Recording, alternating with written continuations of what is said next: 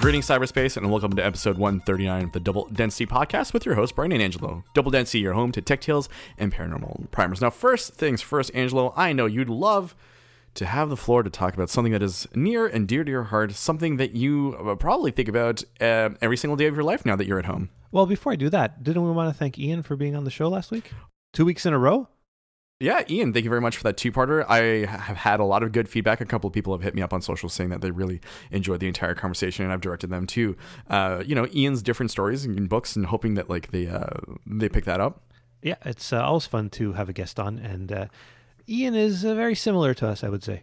I think that's that's both a, a good and bad thing, right? Because I think the good thing is that you can have like pretty interesting discourse. The bad thing is, of course, if you're of a similar mindset, then the actual act of debating kind of becomes a little bit di- more difficult. Yeah, every second sentence is, yeah, I agree. Yeah, that's Yeah, great. yeah, Good exactly, point. yeah. I mean, like overall, like I really, really enjoyed he- having Ian on, and, and my quibble is, is very, very minor in comparison, right? So Yeah, so thanks again, Ian, for uh, being on the show. A lot of fun. let's talk new business. All right, Brian, some excitement here. Oh boy, okay. I had a, uh, I had an aging Airport Extreme. Do you know what an Airport Extreme is? Yes, it's a, uh sort of like an extender. No, it's not. It's it's literally just a router. Oh, it is the router. Yeah, okay, it's the sorry. router. It's Apple's router. I had a fifth generation one, so it dated from 2011, uh, coming on nine years of having the same router, and it was still okay. But I saw that Amazon had a pretty good deal on um, the three pack of Eero, just the regular Eero, not the Eero Pro. And uh, after many years of wanting to get an Eero and a mesh Wi-Fi system, I finally uh, bought it because I figured if this router does go, now's like the worst time for it to go because it's kind of hard to get uh, go to the store and get stuff, and uh, I kind of need it to work from home. I had that same thought because I um my phone shut off last night unexpectedly, Ooh. though I, I have a feeling I know why.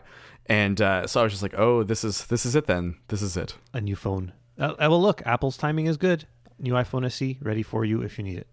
I know I got the email from me, uh, my phone provider uh, last week. I think about that, so I'm I'm heavily thinking about doing that very soon.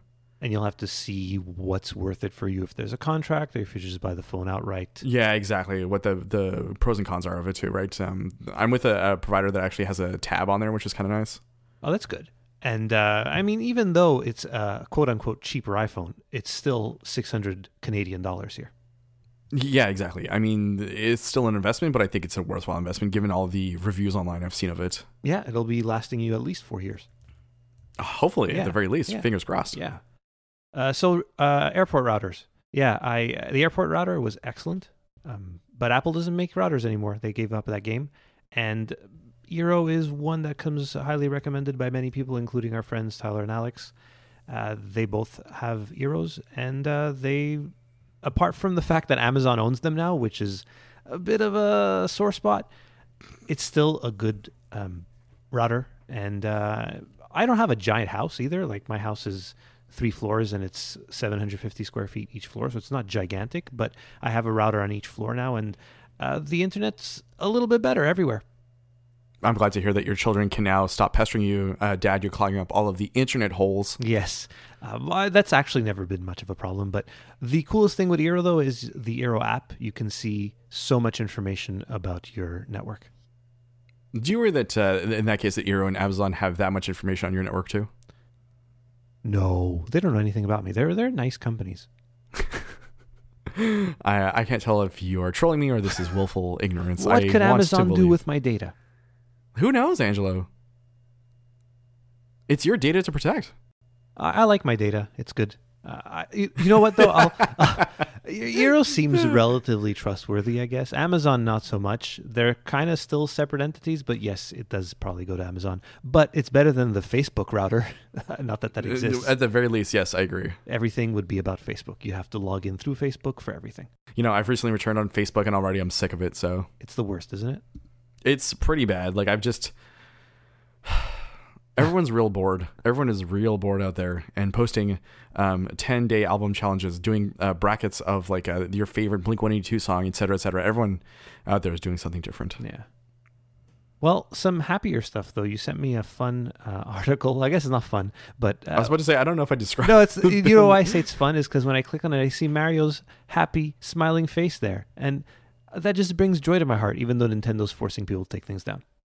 So I linked you to a Polygon article entitled "Nintendo goes after Super Mario 64 PC port with copyright claims."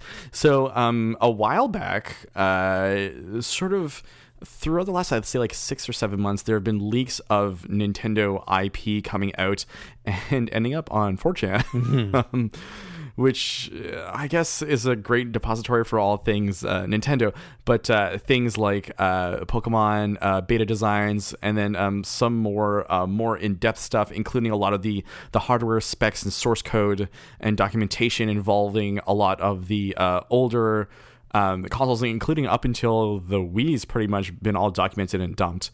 Um, so a bunch of people took the Super Mario 64 um, code and then looked at the documentation for the N64 to understand how it's working, and uh, basically put together a fully playable uh, 4K resolution, ultra widescreen supported version of Super Mario 64. And of course, Nintendo did not like that. And of course, um, there is a long history of um, console emulation, right? So I think we've talked about this before, but you know, everywhere from the Atari all the way up, pretty much to. Do you remember Bleem for the PlayStation? Yes, uh, it was. Uh, you could play Dreamcast games on the PlayStation. Is that correct? Yeah, Dreamcast and, and PlayStation. Yeah. Okay on your PC. And so there's a lot of that going on. So I, it's a longer history, but now, of course, with the official documentation and more importantly, the official source code and other related files, people have been able to reverse engineer um, how things work and uh, made uh, emulation more easy. So, of course, Nintendo's kind of angry about that. Well, I don't really disagree with that. It is Nintendo's IP.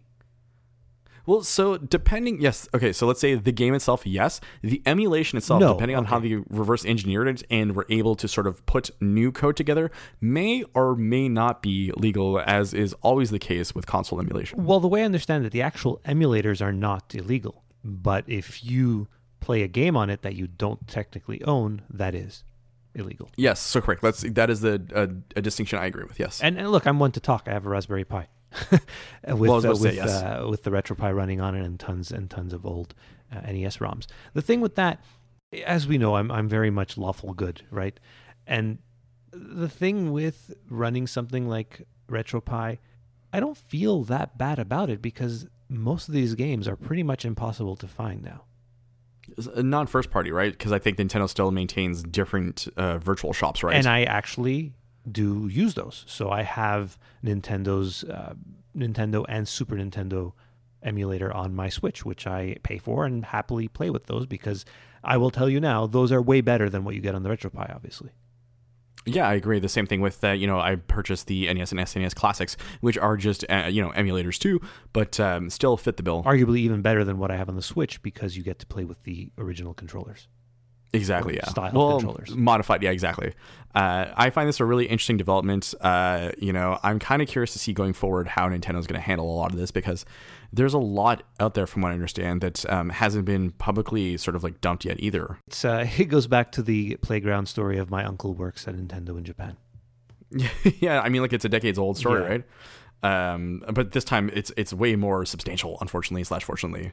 Um, you know, as someone who's out there just watching this from in, who has no um, active hand in sort of trying to figure these, things out, I find it interesting. But at the same time, like, it's hefty. Yeah, and like we just said, Nintendo has a right to pull um, any sort of IP of theirs off the internet if they deem it necessary. But uh, emulators are kind of cool. They're projects for developers to create these if you look at it, if you think of it, an emulator is pretty incredible.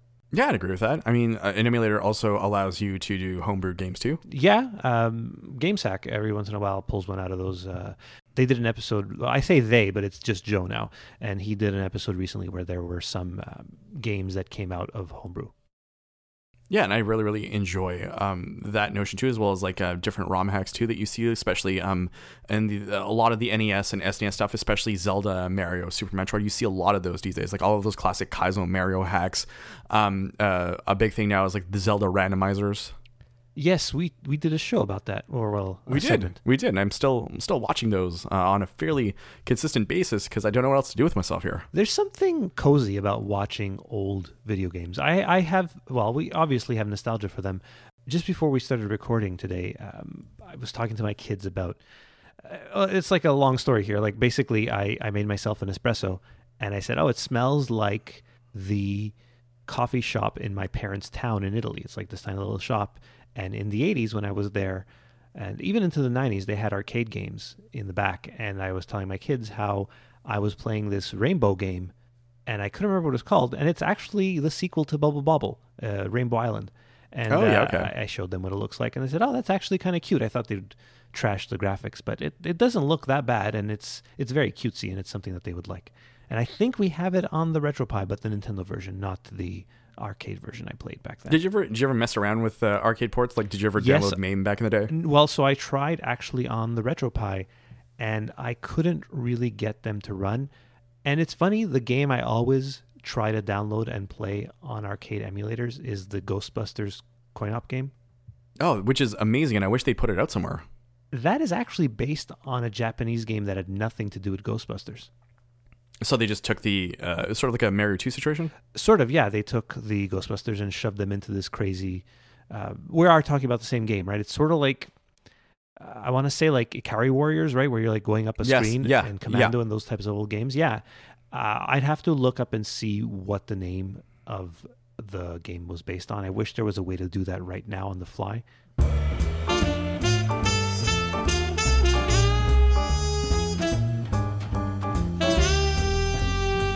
So I just quickly went to Wikipedia, and it was called the Real Ghostbusters. So the uh, based on the cartoon. Remember that that whole Ghostbusters? Yeah, of course I do. Ghostbusters cartoon. I remember watching the Ghostbusters and wondering why there was a gorilla all of a sudden.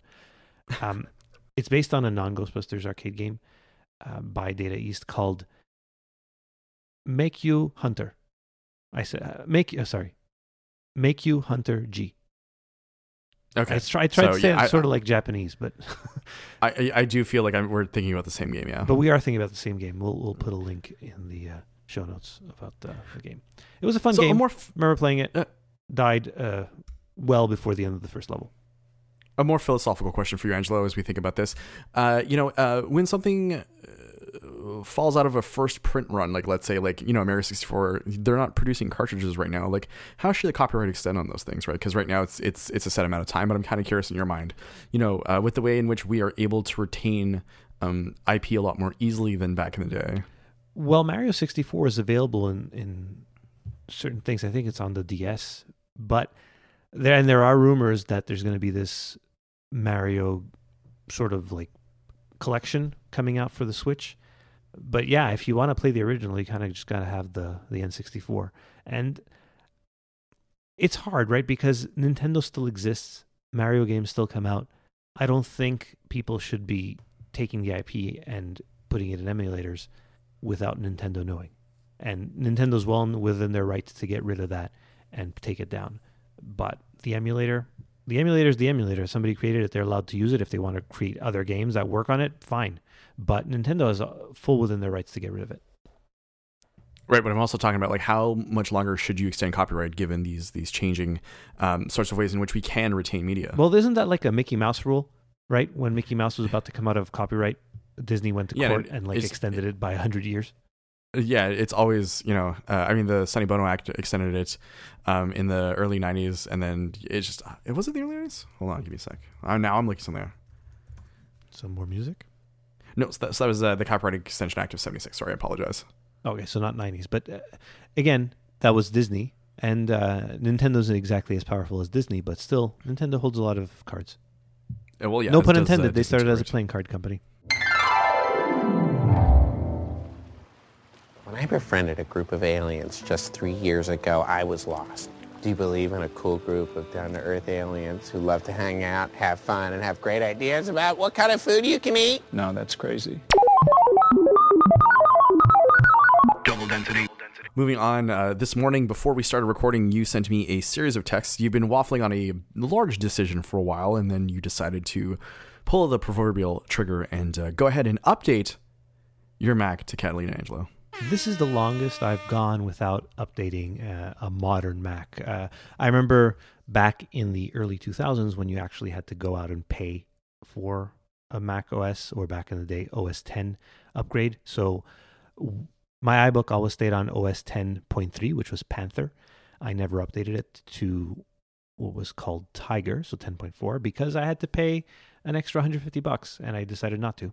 But as of 2008, when I had my iMac, I would upgrade regularly because the upgrades became. I think the first time it, it was only thirty bucks, so that was fine. But then since then, Right. they've been free, so why not update? But I mean, also like since then, consistently more or not, they've been very stable. Mm, I don't know for about a while. that. Yeah, for a while. So with Mojave last year, I waited a good three months before updating, mostly because of the podcast. Right? I don't. Uh, these updates for regular people that just use it for, you know, regular work related things like, let's say, Word or email, there aren't too many issues with updating. But if you're doing audio related things, audio almost always breaks with macOS updates for some reason. And that was the case with Mojave. And I think there was a slight case with Catalina with that happening. But I figured, you know what? It's we're like eight months into this version. We're at 10.15.4. And I decided, you know what? Let me go for it. My Mac isn't doesn't have a lot of stuff, a lot of weird stuff running really. So I figured it, it'll probably work. And I was right. There weren't many weird issues. Uh, so far, no Bluetooth problems that people have been reporting. Uh, we'll see what happens. Hopefully, I don't send you this recording and it's completely garbled because that would suck. But it seems well, to be I can hear you well, so I think the good news is there's at least that. Yeah, that's good news. So it's it's it's seemingly working fine. Um, one one of the weird issues I had was when I went to check if my update went through, I still had it showing that I needed to update to Catalina.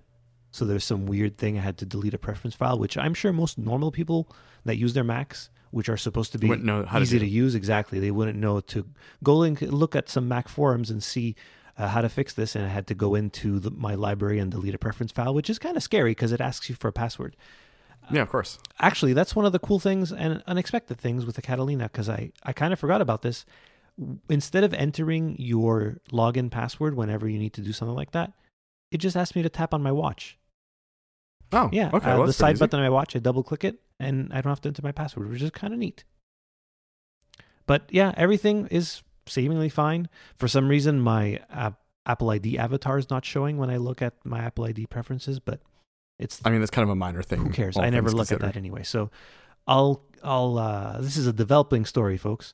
I'll keep I'll keep you posted every day, Brian, with this. Please do. Similarly speaking, in terms of Apple stuff, I ordered some AirPods for my wife for her birthday next week. Uh, I will give you a rundown when she uses them after her birthday. And because there are no surprises in quarantine, she is fully aware of her birthday gift. Okay. yeah, there's not nothing much to be hiding there. So No, exactly. I'm I'm very excited to hear uh, her thoughts on that. Uh, finally, in the tech section, Angelo, I linked you to an article from ZDNet entitled "For Eight Years, a Hacker Operated a." Whoops, all I have pop-ups here. yeah, they pop up. Yeah. Okay. Let me try that. It's C- again. it's ZDNet. Of course, they need the ads are crazy. Even I have Eero ad blocking turned on because I get that free for a month, and it's Okay. they stuff stuff still comes through. For eight years, a hacker operated a massive Internet of Things botnet just to download anime videos. The botnet consisted solely of D-Link NAS and NVR devices, and the botnet peaked at 10,000 bots in 2015. So what does this mean, Brian? So basically, what it means is that people have been abusing uh, vulnerabilities in, uh, you know, uh, the Internet of Things ecosphere, right? So the idea of your, um, and we've talked about this before. Like uh, the last um, season of Silicon Valley had a fridge that needed a Wi-Fi connection in order for uh, it to tell you when you are running out of things and when things were on sale and things like that. So basically, like there are these giant ecosystems that uh, aren't necessarily like QA'd properly, um, and then people reprogram them in the same way that you reprogram a computer for like a DDoS attack or something. But this uh, time around, the hacker in question, which is reportedly a German man named Stefan, uh, used the Internet of Things to download anime. Fun. Uh, the Internet of Things is notoriously uh, not secure. If you're buying like a cheap camera off Amazon, you know, not necessarily going to be well protected. Uh, unlike exactly. unlike their Eero routers, which are fine. So basically, yeah, this uh, you know uh, a takeover of all these uh, different uh, NAS and NVR devices basically acted as a as a button in order for uh, the user to do what they wanted. And uh, oddly enough, of course, yeah, as I was saying before, not a DDoS attack, just just a download, downloading some you know some animes. It's fine. Fine. No, nothing. Uh, nothing sinister there. No, but I mean, apart from like taking up bandwidth, sure, but yeah. Yeah, especially uh, if it was like your old internet that you had, that would have been crappy. The uh, the botnet uh, named Serials, which is a, an innocuous name for, for something like this, uh, uh, has sort of declined um, in uh, popularity as well as usage due to the fact that a lot of the firmware and uh, devices being used are slowly being phased out for newer uh, models of this. So I guess that's good news. How do you how do you think Alex Jones would feel about you know the Internet of Things being hijacked? He'd get uh, mad at his neighbor. He'd kill Oh, his think neighbor so? and Well, eat him. Let's let's you know ponder that and find out, and then maybe you know uh, we'll get an answer to that. Great idea, Brian. I mean, where do you think they got the idea for The Matrix from? The federal government, through show companies, co financed the film so that people can start understanding that our consciousness is going to exist in things like robot bodies. And Angelo, I'm afraid you're going to have to understand that you may accidentally transfer your consciousness into a toaster, a car, or even a rake with Wi Fi capabilities and data storage. It's only a matter of time, folks.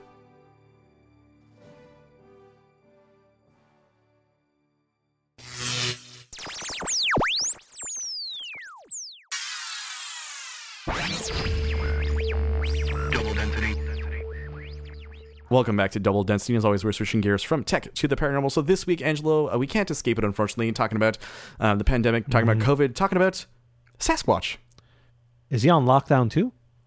Uh, apparently not, according to a Forbes article. But uh, so a very tongue-in-cheek article, of course, about someone um, dressing up as a Sasquatch uh, in BC um, as part of a uh, hotel's like what social media blitz. I guess would be the best way of putting it. Well, they have nothing else to do because nobody's going to be staying at their hotel. Yeah, so I guess they're uh, they're keeping it moving. Um, so yeah, this is in Harrison Springs, or sorry, uh, Harrison Lake, and then Harrison Hot Springs, of course. In BC. Yeah, in that BC, would be right? that would be British Columbia. Correct. So that's on the uh, west coast of uh, North America, uh, northwest.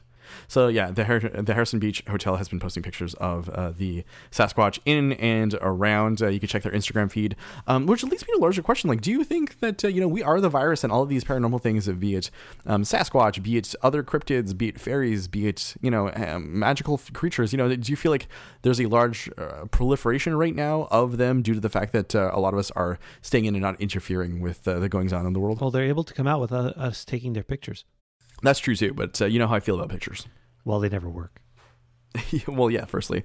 Uh, but yeah, I do believe that this is a really interesting article in terms of like what you can do uh, with content, but uh, kind of, uh, yeah, like I was saying, leads to the larger question of like, what does it look like when uh, nature gets to do its own thing? We're not there, right? You've seen the takeover of all these different cities by like angry sheep and things like that. So, you know, why not allow a cryptid to get in on that? Well, I have a skunk or a raccoon tearing up my my grass, so that's great.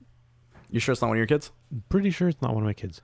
Uh, do you think this is like exploitative of uh, poor Sasquatch? It's a good question. Do you think? Uh, I I don't know. The Sasquatch gets uh, a lot of attention, right? so perhaps like it's a good thing. And do you do you feel like the people that wrote this article or the the the, the author of the article has a good sense of all things Sasquatch slash Bigfoot, or are they just kind of not really sure what they're writing about? Do you think this person's like a, a Sasquatch hunter? I don't think they're a Sasquatch hunter, but I do feel like perhaps they uh, understand the phenomenon um, and able to present the notion of the Sasquatch. I thought it was like well explained. Yeah, it was cute. It wasn't. It wasn't like uh, you know when you watch a news story and they're talking about UFOs. It's like oh, little green men from Mars, and they have no real sense of what they are. yeah, I do agree that uh, I feel like there's a better handle of what this is. Okay, good. Glad to hear that, Brian. Yeah. Um, and as always, if you've seen anything uh, paranormal recently, you know, while um, staying at home, or you can tweet us at double underscore density or send us an email at double density podcast at gmail.com. You know the best place to go see something that's paranormal, right? Where Go hang out in the desert with Dr. Greer. Yes. So the main topic that we want to discuss is, uh, on this episode is uh, a a post on the UFOs subreddit. So a couple of weeks ago, we covered um, uh, Dr. Greer's newest documentary, and I figured this would be a nice follow up to it. Um, and so the post is entitled "My Experience on an Expedition with Dr. Greer." It kind of confirmed a lot of the thoughts we had about Greer. Yeah. Uh, so I mean, like there is a level of transparency here that's very interesting. So the poster. So once again, like I'm not quite sure if he or she, if they are, you know, either a paid shill or you know, on behalf of the Greer organization, you know, uh, or if this is actually like an unbiased um, third party opinion on um, the expedition they went on, right? Because they uh, had gone in 2015, they paid three thousand bucks for the week plus room and board. One of the more interesting aspects of the the post, right? It, it reads a bit a little confessional, um, and so one thing that I think would win both you and I points is um, there's a paragraph that reads, "I would say the fact that Dr. Greer is a narcissist is the main reason he is who he is, and he's doing what he does. And if you really understand the narcissistic personality, you could see why this would be true." Now he also says that he feels like he's a fairly benign narcissist. Yes, and we've said that too. We we've always felt that Greer. It's a lot about me, me, me, and look at me, and look what I can do, and I'm gonna f- go on full out disclosure, even though he still hasn't done it. And he's the type of person that loves to bring up the fact that he's a doctor, and obviously it shows here. The part that caught my attention was how he had everybody remote view his home, and Yes, talked his about expensive all home. the expensive stuff he has in his home.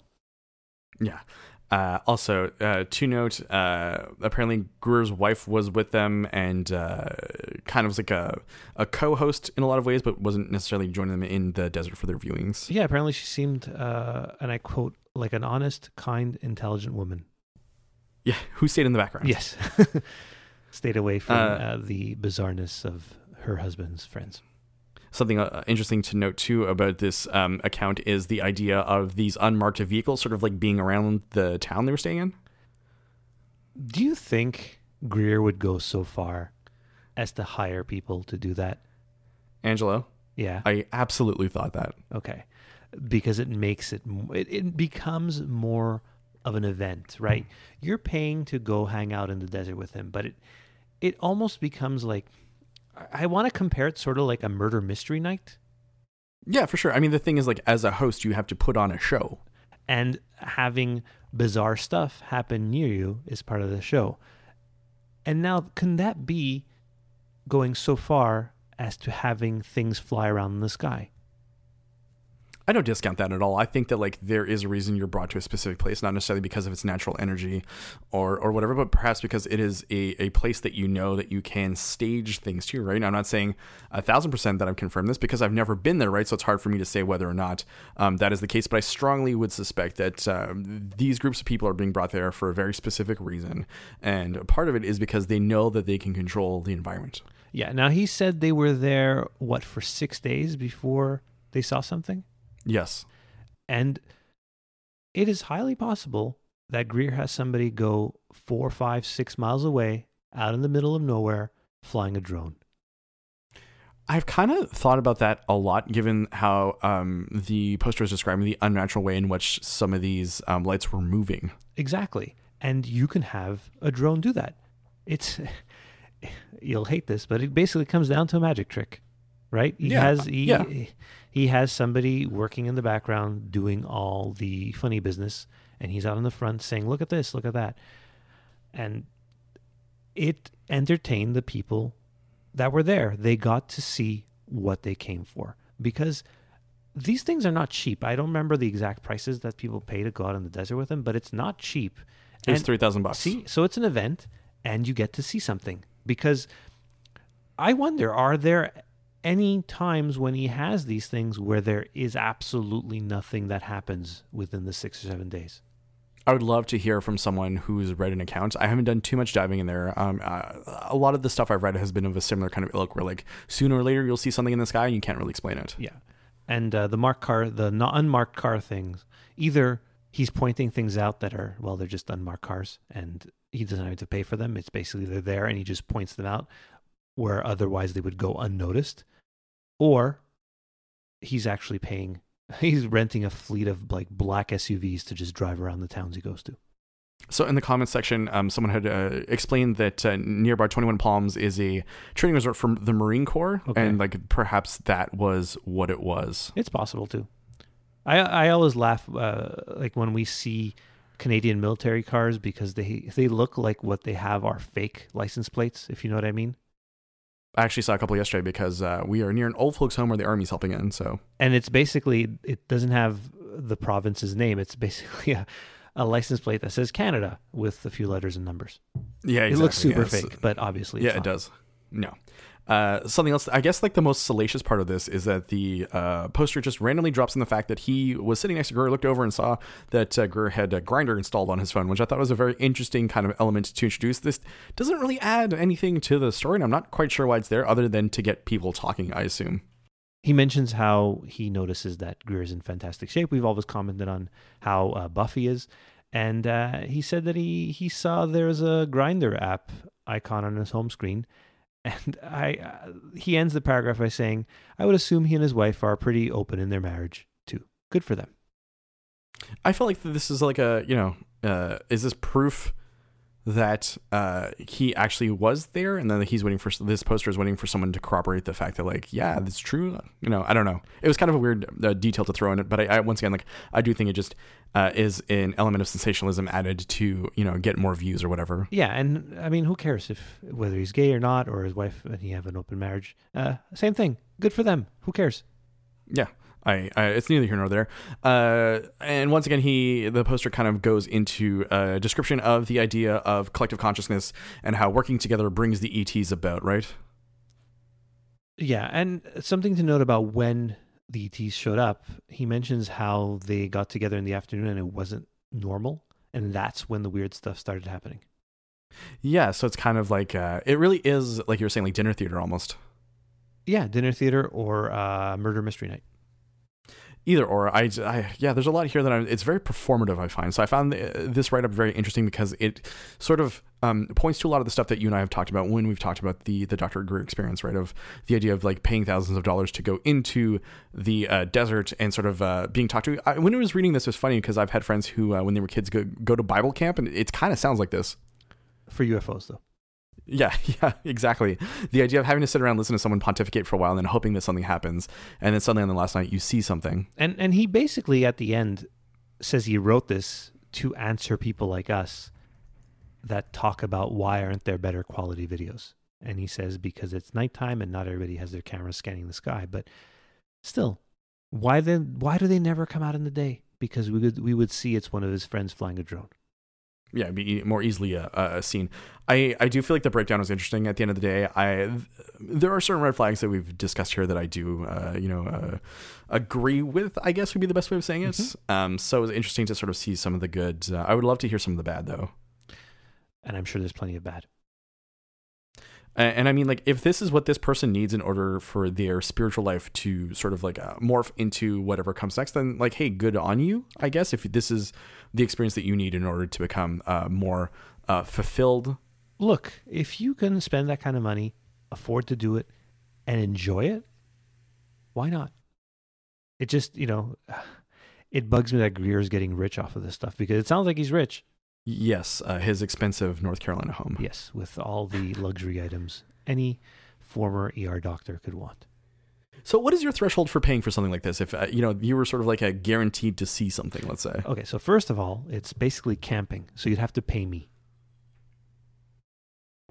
Uh, fair enough. I'm not a huge fan of camping either, so like I I will agree. Um, so uh, you'd have to win a contest. Yeah, basically, because uh, I I'm not a fan of going on vacation unless it's somewhere easy like Disney World. And even then, even then, right now Disney World seems uh, quite unappealing. Just uh, you know, it's uh, it's every kid's dream to be locked in the amusement park after it closes, right? So, do you think people are locked in there now? No, no, I'm just saying, like you know, it's it's a fun thing to dream about. Yes. Oh yeah, it'd be amazing to just roam around there without uh, annoying other people. Oh, that's everyone's dream, and you don't have to pay for the super duper hall pass that gets you to the front of the line that costs you way too much. That, that's actually there's I don't think there's actually a thing that anybody could just get. You, know, not like other amusement parks where you can pay to sort of skip the line. No, you get three of those a day. Oh, okay. Everybody gets three. And if you stay on property, you get to actually book your times uh, 60 days in advance. Okay, so you kind of have to pick and choose. Yeah, whereas with Universal, if you pay extra, and it's quite a bit extra, you have a pass the whole day no matter what. Right. Uh, uh, coming back to the uh, uh, post, the Reddit post at hand, though, I forgot, and this is something we discussed before recording. Um, the uh, poster says, Now, I've made up a lot of things about that event, but what I've related to you so far are the facts. And um, so some people in the comment section were like, What do you mean? Yes, because when I read it, first thing I asked you was, What does he mean by this? And so you, said, you explained it well to me. Yeah. So someone said, What I mean by that is that uh, the facts as what happened, the people, what we did, and the things we saw uh, what I made up and what I meant when I made up is I made up the interpretation of those events. I definitely saw craft, but whether that was an ET craft or a man-made craft, I can't prove. So it's not necessarily making things up, but it's more so just. Uh, what would be the best word to, to sort of like uh, explain this situation? Uh, you know, uh, fantasize. Yeah, yeah, that's a good way of thinking. His own little magical thinking of it too. Yeah, and I mean, like, if you're out there looking for ETs, then you know you're going to say it's an ET, right? Versus, you know, if you're going to a hot air balloon festival, you're going to see hot air balloons. Or a festival of lights, you might see lights in the sky, but you might think they're UFOs. Oh, like uh, when you go to a music festival? Yeah. Gosh, what a time to be alive, Angelo. Now you can't go to music festivals. Uh, look, if we were there, or if I was there, I don't know about you because you're all in. I would probably say no. That's just like a drone or something. Yeah, I would definitely err on the side of this being sort of like a, a fixed sort of cyclical event that happens that is predetermined. Exactly. I uh, the only thing I find really interesting too is that Greer is pivoting towards uh, n- uh, more and more like new agey kind of stuff too. So I feel like there's like uh, a whole new avenue of revenue to open up, right? Because uh, the article describes how they um, gave thanks to the land, right, before starting anything. He's probably going to move from North Carolina to Sedona.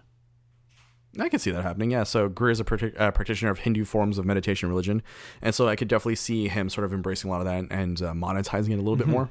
Yeah, that makes sense. Like he could start a meditation app, you know, pure and simple, and I think people would, would buy into that. I'd be shocked if he actually doesn't have one already. Well, he has the CE5 app, right? Okay, So I mean, at least there's that the functional app. Yes. I have not downloaded it though. No, you don't want to pay the 13 14 dollars. No. Does he not know Maybe how I'll the get you- app ma- economy works? He needs to put in app purchases. I guess what I will do is I will buy you an Apple gift certificate, So I can but you buy have to it. promise to use it on this. I will not use it on that. I mean, uh, we're gonna link to uh, the the post in the the show comments. We'd love it if people read it through, um, and then. Uh, that is a pun, by the way. I read it through. Oh. And uh, if you have any thoughts uh, over on Twitter, double underscore uh, density, let us know what you think about this. I think it's a really interesting experience. Once again, I'm not sure if it's a disinfo campaign or if this was a planted um, piece of information by someone in Greer's camp to sort of um, soften the, the the image of a lot of people asking questions about you know what happens during one of these week long ret- retreats. I'm surprised actually was allowed to write this and it hasn't been taken down by Greer's people. Yeah, I wonder how litigious they are, right? Because I think we talked about that in the tech section about Disney and Nintendo. But how litigious are they? He could be Uh, like I- Michael Horn level. Uh, Yeah, well, that's a whole other thing, Yeah. which we should probably talk about one day and then, you know, get into it. The litigiousness of uh, people in UFO groups. Yes, uh, you know, uh, what does the legal side of the SETI Institute look like? Ooh. Oh, sorry, C SETI. Yes. SETI something else. Yes. That- Uh, yeah. The, uh, once again, like it, it's so. Why did you pick a name like that? He just wants to uh, go on the uh, coattails of the legitimate science one. Oh, of course, of course. Angelo, uh, closing things off for episode 139. I'm kind of curious. Are you listening to anything? Are you reading anything? Are you playing anything that you'd like to um, suggest to our listeners? I'm watching Star Trek Discovery um, now that I have the Crave app. Pretty good. Not How too- far in are you? I am seven episodes into the first season. Okay. I also yesterday got a couple of Lego games for the kids on the uh, Switch because uh, they Oh, were perfect. on sale. Got uh, Jurassic Park. No, sorry. I got Jurassic World and the Lego Harry Potter series. Oh, perfect. That sounds like a fun time. Will you be sitting down and playing with your kids? I already have Oh, and will. great. I'm glad to hear that. Yeah, they like uh, Lego games are great because uh, I mean they're not the most in-depth video games there are, but they're usually well made and they're fun and not too difficult. No. Similarly, I well, uh, not too difficult unless you're trying to 100% them. Like I am currently with the uh, Star Wars Complete Saga on PS3. Good for you, Brian. I know. My wife and I are sitting down, and she helps me out with the the difficult, tough um, portions of it. So I'm eternally grateful for her to be my eagle eye. And does she pick up a controller? No, no, no. She she prefers having me pick it up, and she'll guide me. All right. Well, uh, they're there to help your wives. Or your wives. Uh, sorry. Your wife is there to help you with these types of things. That's that was one of the vows, right? Yeah, to uh, have and to hold, for better or for worse, uh, for Nintendo and Sega and Sony. Great. And with that, Angelo, I'm going to close things off for episode 139 of the Double Density podcast. A quick plug, I guess, because what I am uh, reading these days are a boatload of rock biographies. So if you have any that you'd like to suggest, by all means, you can find me on Twitter personally at Brian with an I, Hasty H S T I E. It's not Brian with a Y? No, sadly. Oh. I interrupted you. I'm such a jerk. I over Y every single day of the life. Sorry for interrupting you, Brian. It's okay. It's okay. Now you have to finish the episode. And with that, uh, join us next week as we look at stuff about stuff. Perfect, Angelo. See you then. See you then.